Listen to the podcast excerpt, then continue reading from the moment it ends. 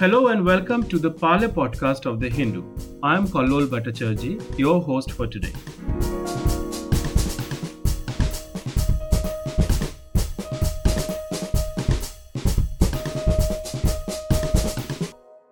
Israel's military operation against Gaza began soon after the October 7 attack by Hamas on Israeli targets. Over the past weeks, the Israeli Defense Forces have carried out a relentless campaign bombing civilian locations with the argument that it will not opt for a ceasefire till the Hamas is eradicated. Last Friday, the UN saw the adoption of a non binding Jordanian resolution in New York by a large majority of member states. It drew 120 votes in favor, 14 voted against, and 45 countries abstained. The General Assembly adopted a major resolution and called for an immediate, durable, and sustained humanitarian truce leading to a cessation of hostilities. It was proposed by Jordan and backed over 45 countries. India, of course, abstained and was criticized for that domestically. Today, we discussed why the multilateral global body is failing to rise to the occasion as the Israeli campaign continues, leading to the death of more than 9,000 civilians, majority of whom are infants, children, and women. To discuss this subject, we have two of India's most seasoned diplomats with us, Ambassador Vivek Katju and Ambassador Rakesh Sood, both of whom have served in critical locations and have extensive experience in global and regional affairs as well as in multilateral platforms. I would start asking uh, by the role of the UN in this crisis and why it is appearing so toothless in this case. And I would urge uh, Ambassador Sood uh, to, to begin uh, by explaining for our listeners why is it appearing so toothless and so helpless. Ambassador Sood. Thank you. Thank you, Kallol. I think uh, let me just begin by setting out the background. The UN came into being in the aftermath of World War II. And I think it is very clear that any kind of a global order has to have two attributes in order to be successful. One, it must reflect a convergence of views among the major powers of the day. And second, it must seek to provide a global public good. In other words, it must have a saleability for the rest of the world. Now, if you apply that criteria to the United Nations, you see that it was something that was done to brought brought into being by the victors, by the allies of World War II, who were on the winning side those became the five permanent members of the Security Council. At the same time, it had a General Assembly where it had the notion of uh, sovereign equality one country, one vote. Everybody knew that there was a mismatch in the balance of responsibilities and power between the Security Council and the General Assembly.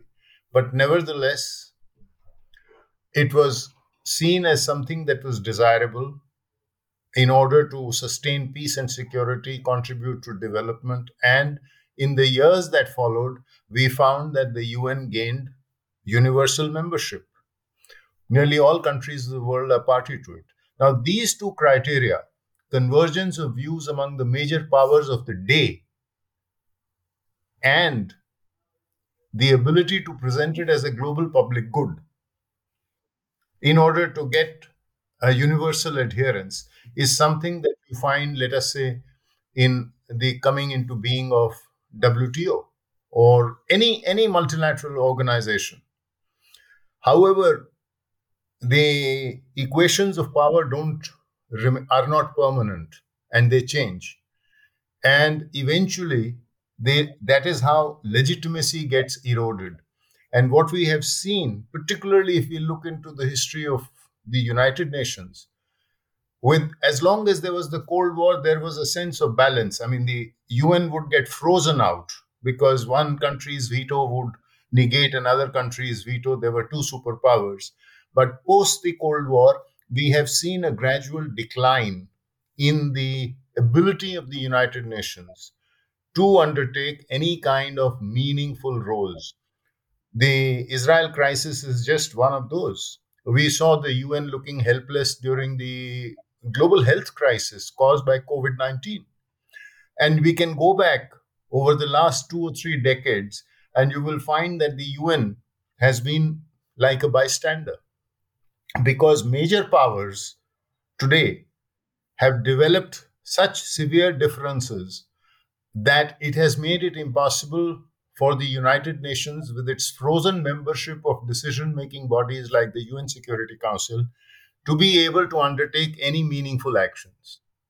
I'm sorry, this has been a long answer, but I think it is important to understand where the UN comes from.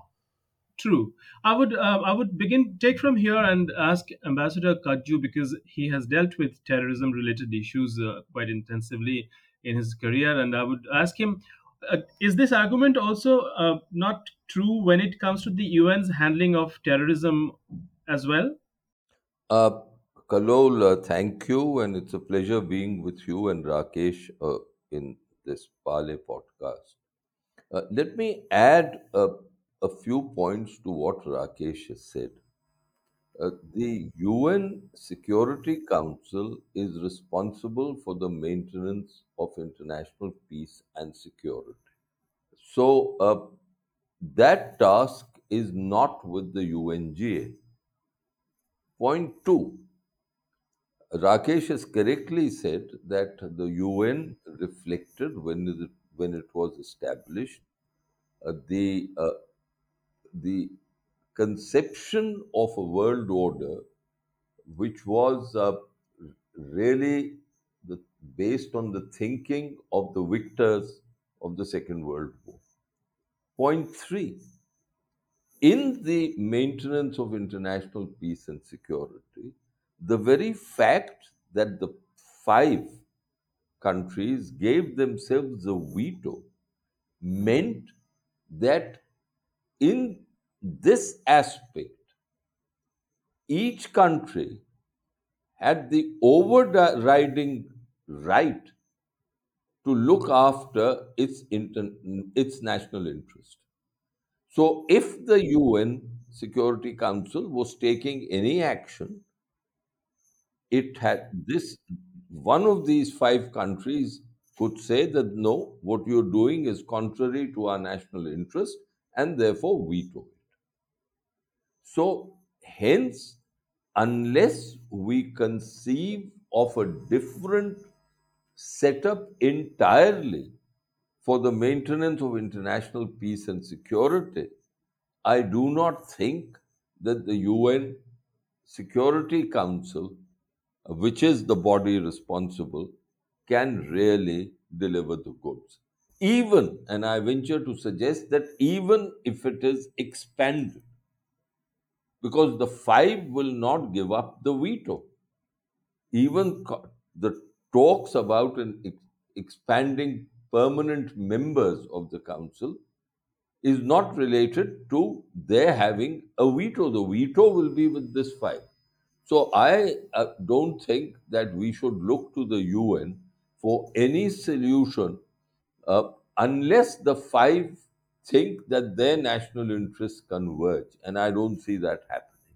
So uh, the UNGA, which Ra- which Rakesh has correctly said, reflects in a sense the democratic will of uh, its the member states of the UN or the international community can well take a, a position like it has on the Jordanian resolution, but that will have no effect. And terrorism, on which you have specifically asked me, is also related to international peace and security. It, there was a time till 9 11 when uh, the Western countries, and I dare say the other P5 countries, thought that they were immune from terrorism. That terrorism was a third world phenomena, or in, in the current parlance, a global south phenomena. 9 11 shook that belief and hence terrorism came as a threat to international peace and security on the UN radar. But here again, the same problems which lie in other dimensions of international peace and security, lie also in how the UNSC deals with terrorism. So I see no hope, frankly, from the UNSC whether uh, to address uh, uh, these crucial issues, uh, to address and fulfill its mandate in its present complexion or in any other complexion that we may give it. Because, as Rakesh has said, it must reflect contemporary realities. Agreed. But as long as there are there is a veto with certain countries, and I don't see that dif- that changing, we, it really can't in its the, uh, deliver the goods because a problem lies at its core. Right. Sir, um, I would um ask you in this context. I mean, both of you have painted a very grim picture. It appears that the, nothing can be really expected from the United Nations. So, then what is really an option before the world to deal with this sort of a crisis, which gives rise to very, very critical questions before the humanity? Where do we go, sir? Ambassador Katju. Well, uh, the picture is indeed gloomy. I've often thought that we are living in an age of competitive victimhood, whether it is within nation states, some nation states at least, or whether it is in the international arena. If you ask the Israelis, they would point to uh, th- their suffering uh, uh, through the centuries, through the millennia, and particularly uh, what was inflicted on them in the concentration con- camps of Nazi Germany.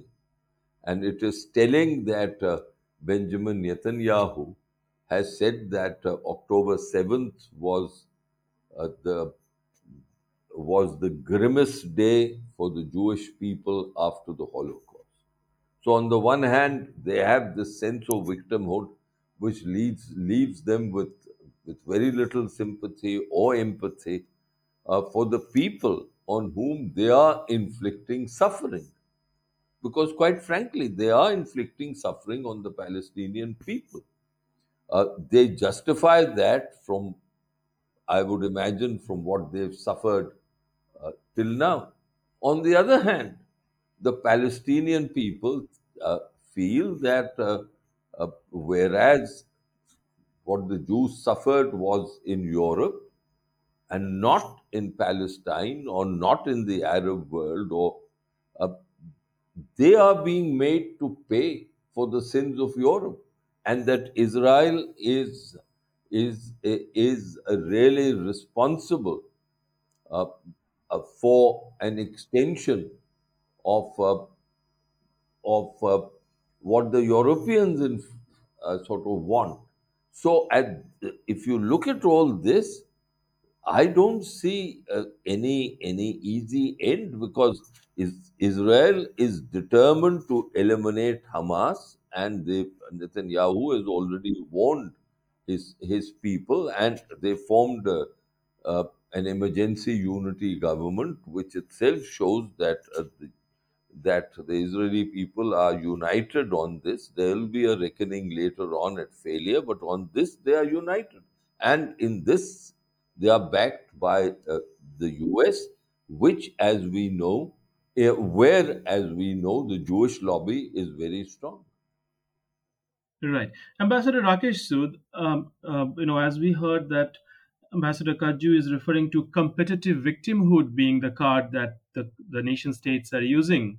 Um, but my argument is, isn't it the case that the states always use some argument or the other to portray themselves as the aggrieved party?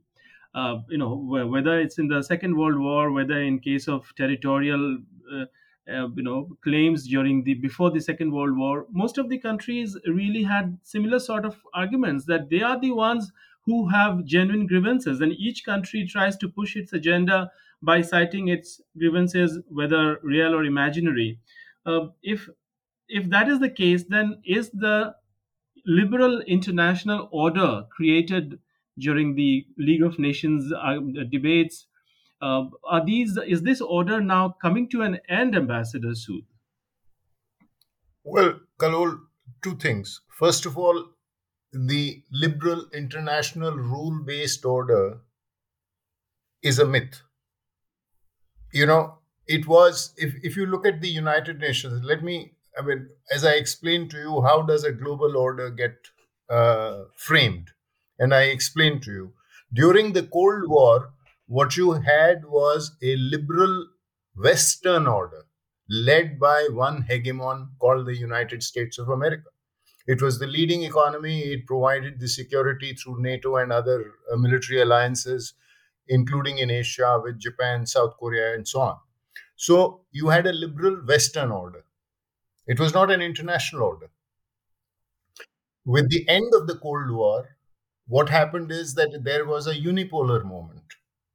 Uh, The unipolar moment, you can say, lasted a decade, a decade and a half, whatever, whichever time frame you want to put on it.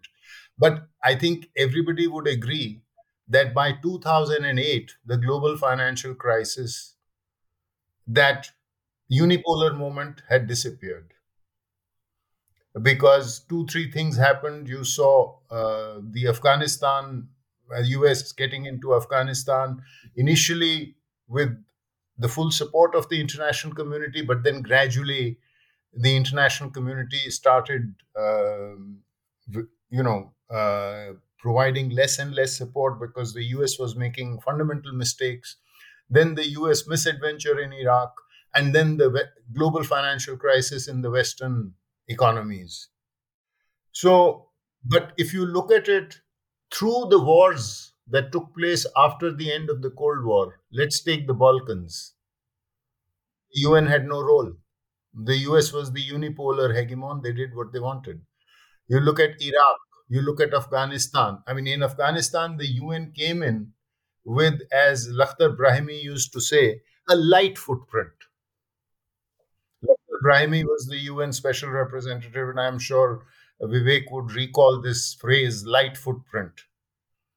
So then came Iraq. Again, there was no UN involved. Then you saw other smaller conflicts like Mali, where France got involved, Libya, where the Europeans and the Americans got involved. There was no UN sanction to any of these conflicts. So, none of these crises you find the UN actually playing a role because what had happened is that the world by the end by 2008 was emerging as more of a as everybody says a multipolar world now a multipolar world requires uh, multilateralism. Multilateralism means rules of the road that are decided upon by the powers that be, namely the poles. But when you get multipolarity without multilateral, but multilateralism has taken a backseat because the old order lost legitimacy. The new order that should serve a multipolar world hasn't yet come into existence.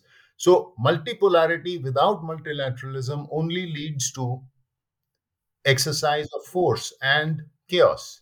So, which is why I'm, you know, uh, Ambassador Katju also said that, as you said, the picture looks gloomy because there is no rule maker. And so, this business of a liberal international rule based order, there is now a pushback the Chinese have come out very openly and said that they don't support this kind of a liberal international rule based order. This is nothing but US hegemony. And during the Cold War, it was nothing but US hegemony. So, after the Cold War, when the US started applying it in a global sense, uh, it sooner or later it led to a backlash in certain quarters. And that is what we are seeing. And meanwhile, the US's own blunders have not entirely enabled it to carry this forward as a globally attractive public good. Right. So um, we in India, of course, just very recently in September held the G20 summit, and in the preparatory phase for the summit, we repeatedly heard how the G20 and other such platforms were appearing to be more attractive and and more functional uh, when it comes to dealing with contentious issues of the world. Now, um, India just hosted it, and yet we don't see that sort of active diplomacy coming from India. Yeah, I mean, um, you know, it's still I think uh, the the head of G20 a few more days to go. Um, so, uh, what does it really appear like? Is India not really in a position to bring in a diplomatic solution for the Gaza crisis? Or uh, could India have done? Uh, could India have done something more for for solving this crisis? Ambassador Katju. Well, uh, let me first go back to the unipolar uh, moment. I think uh, Rakesh is right that uh, the, the end of the Cold War saw the demise of the Soviet Union and Russia in chaos. And that chaos continued through the 1990s. Uh, China was rising, but it, it was still uh, hiding its fire, uh, so to speak. So that was the moment when the Americans and their allies were able to proceed within the UN or outside the UN as they wanted. But uh, the concept of the UN Security Council in its present shape, as long as the vetoes are there, I would submit to you, uh, does not provide any hope for addressing an issue, an international issue, where the national interests of the P5 are in conflict. So that is uh, that is point one that I wish to make. Now, the second point that you raised about the G20. And also india's uh, india's um, activism i mean has india missed out on an opportunity to solve a globally important crisis in this crucial period in its diplomatic history as well look, uh, India has done has done well economically over the past two decades. It's, uh, the, the, we know that uh, uh, the changes began in the 1990s and then have gradually accelerated.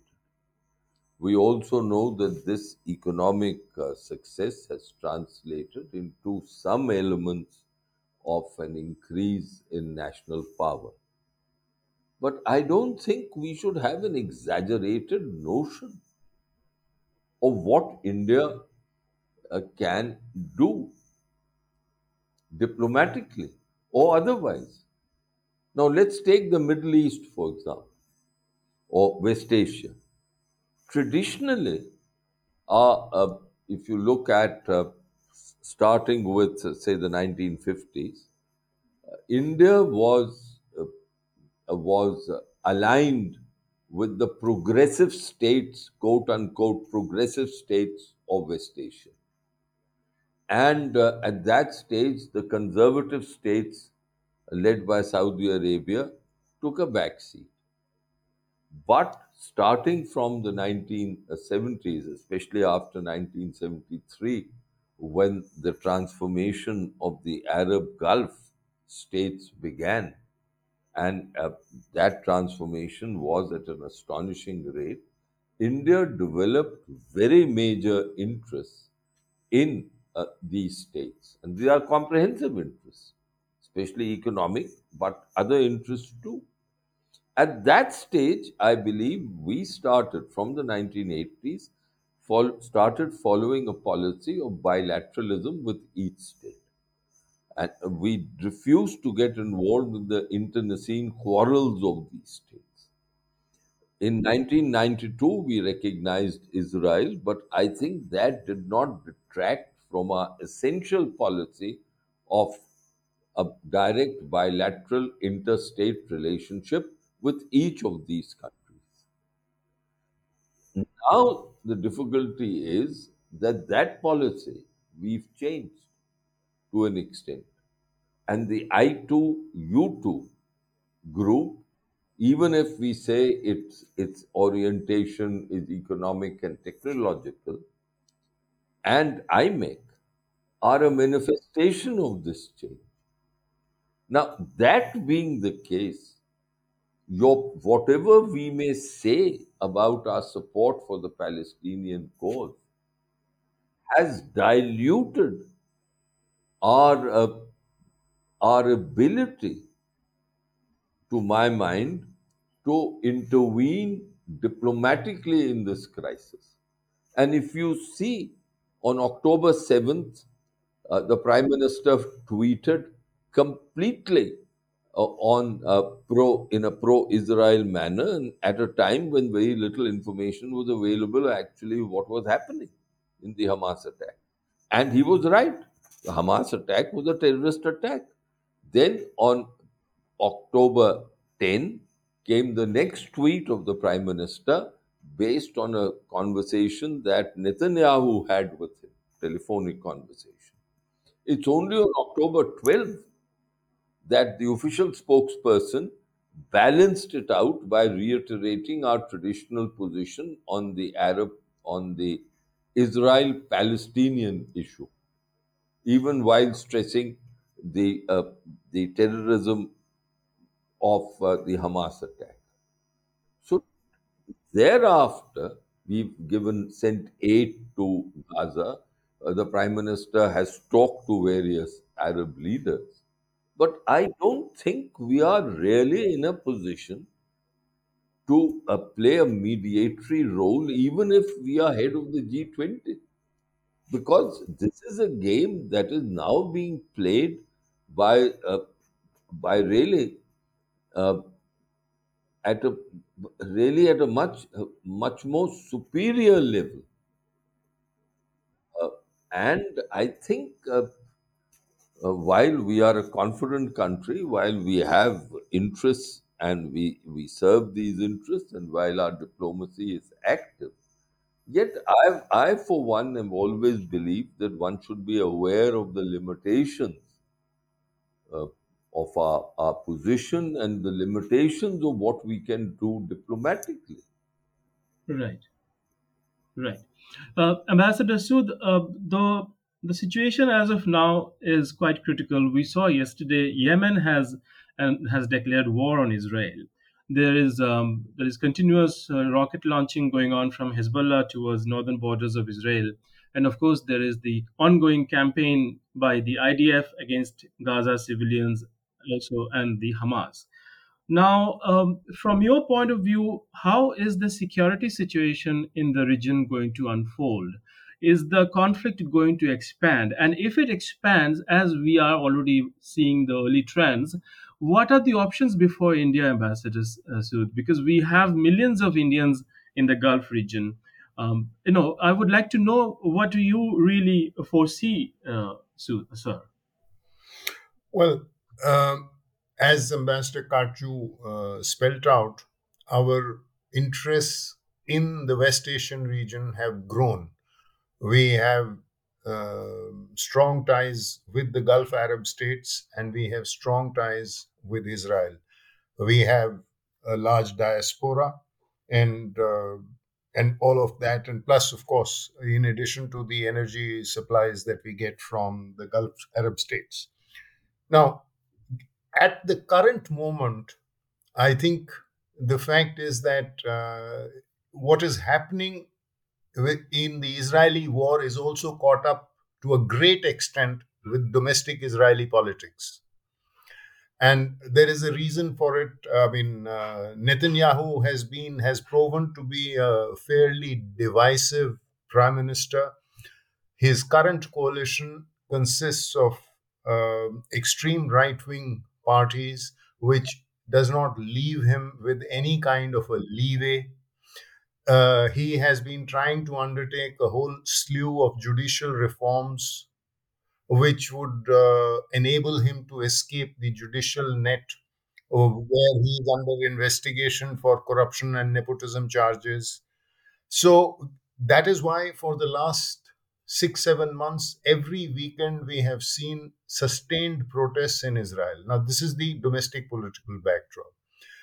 Given this, it is difficult for him at this stage to find a way out of the current conflict. In fact, uh, as Ambassador Katju said, there is, I mean, there will be um, an inquiry commission that is going to be set up. This is standard practice in Israel, which will be set up to look into the failure of intelligence, the failure of preparedness, lapses, etc., etc. But that will only take place once the fighting actually comes to an end. The longer the fighting continues, the longer uh, it, the setting up of such a commission will be postponed.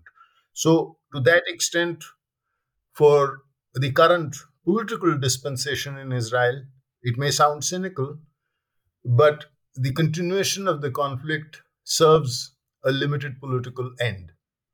Now, as far as the Arabs are concerned, um, the Palestinians, while there is support in the Arab world, in the Muslim world, for the plight of the Palestinians, the fact is that within the Gulf Arab states, there is little sympathy, or even in Egypt and Jordan, there is little sympathy uh, in terms of, let's say, you won't find, like, you know, we saw in the Ukraine war, the Ukrainians went out and the other European countries accepted them as refugees, you know, Poland and uh, various other countries. You won't find that.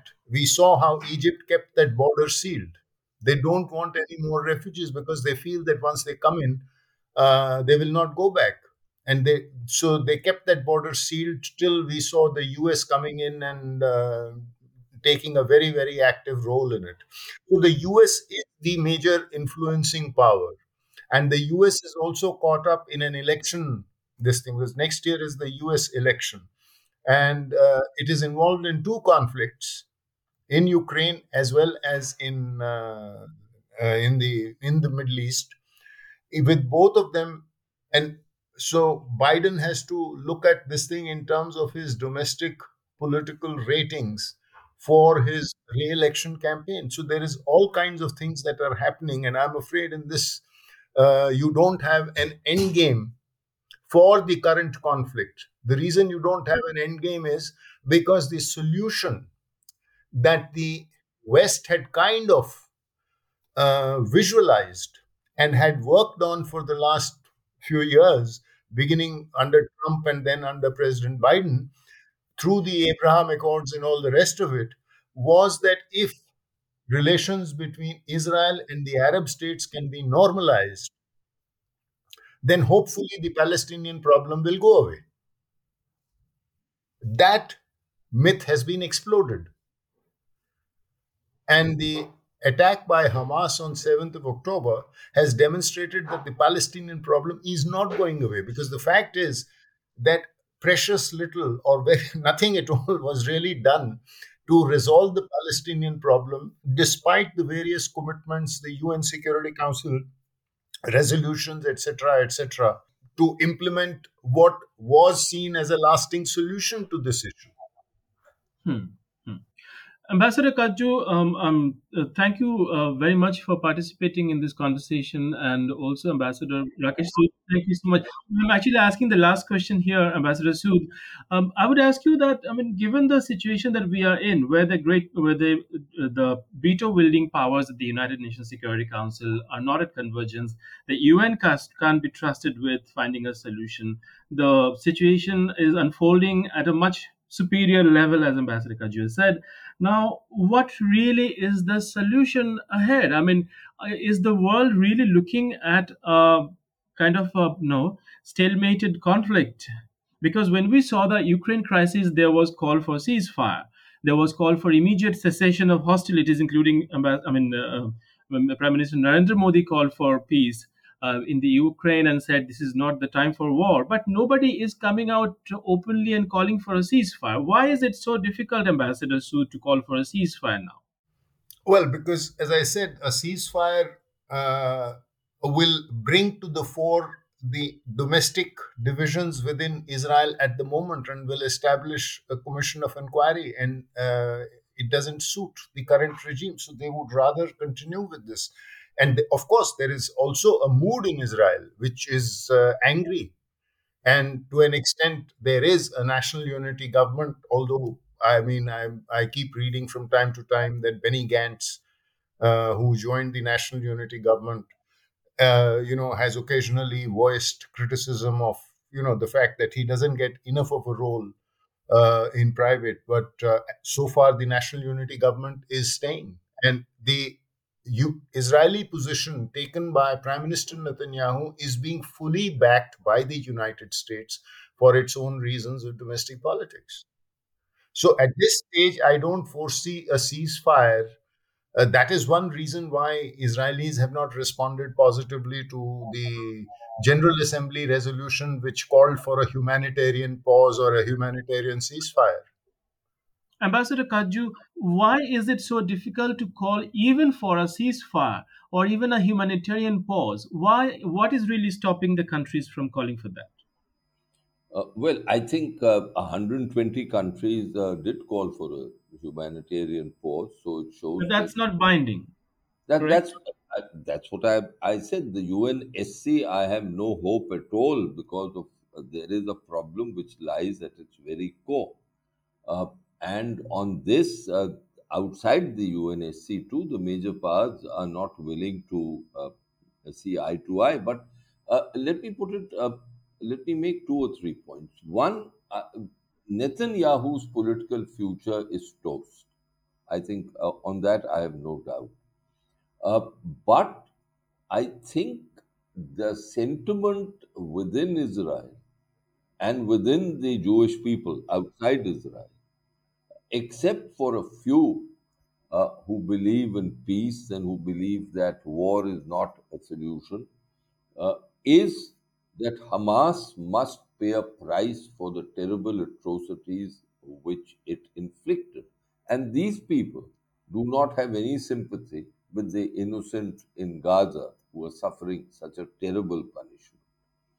Uh, two, uh, uh, Rakesh is absolutely right. Uh, the the way things were being worked out was really to to forget the Palestinian issue and to have an arrangement uh, between uh, Israel and the other major Arab states uh, in continuation of what has happened over the decades, but even more recently and so the Palestinian issue would be confined to the backwaters. What Hamas's attack has done is that it has brought it forth front and center. And there's now no escape from it. But uh, I agree with Rakesh that uh, despite everything uh, among the Arabs in general, while they'll keep mouthing sympathy for the Palestinians, uh, in actual fact, uh, in actual fact, uh, uh, there is very little that they are willing to do practically. My last point I don't think the Israelis, uh, as a as, that Israel as a country, leave alone Netanyahu's government, and I agree with Rakesh that he is in under, under tremendous pressure. But I think this is what has what happened on October 7th is goes far beyond Netanyahu. It goes to the very soul of, of Israel as a country, the Israelis as a people, the Jewish people. And they are determined that Hamas must be eliminated, that the Hamas leadership must go, that the tunnels must be cleared, and uh, if I may use a word which I don't like using, that Gaza be sanitized. And for that, they are willing to pay a price. I think uh, they are willing to pay a big price, but they will not stop short of that. And it's not linked to Netanyahu alone. Ambassador Sood and Ambassador Katju, thank you so much for participating today's um, uh, Parley, and um, we look forward to more such engagements um, in future with you both. Um, of course, you know we have the issue of Palestinian statehood that perhaps at a later date we'll discuss.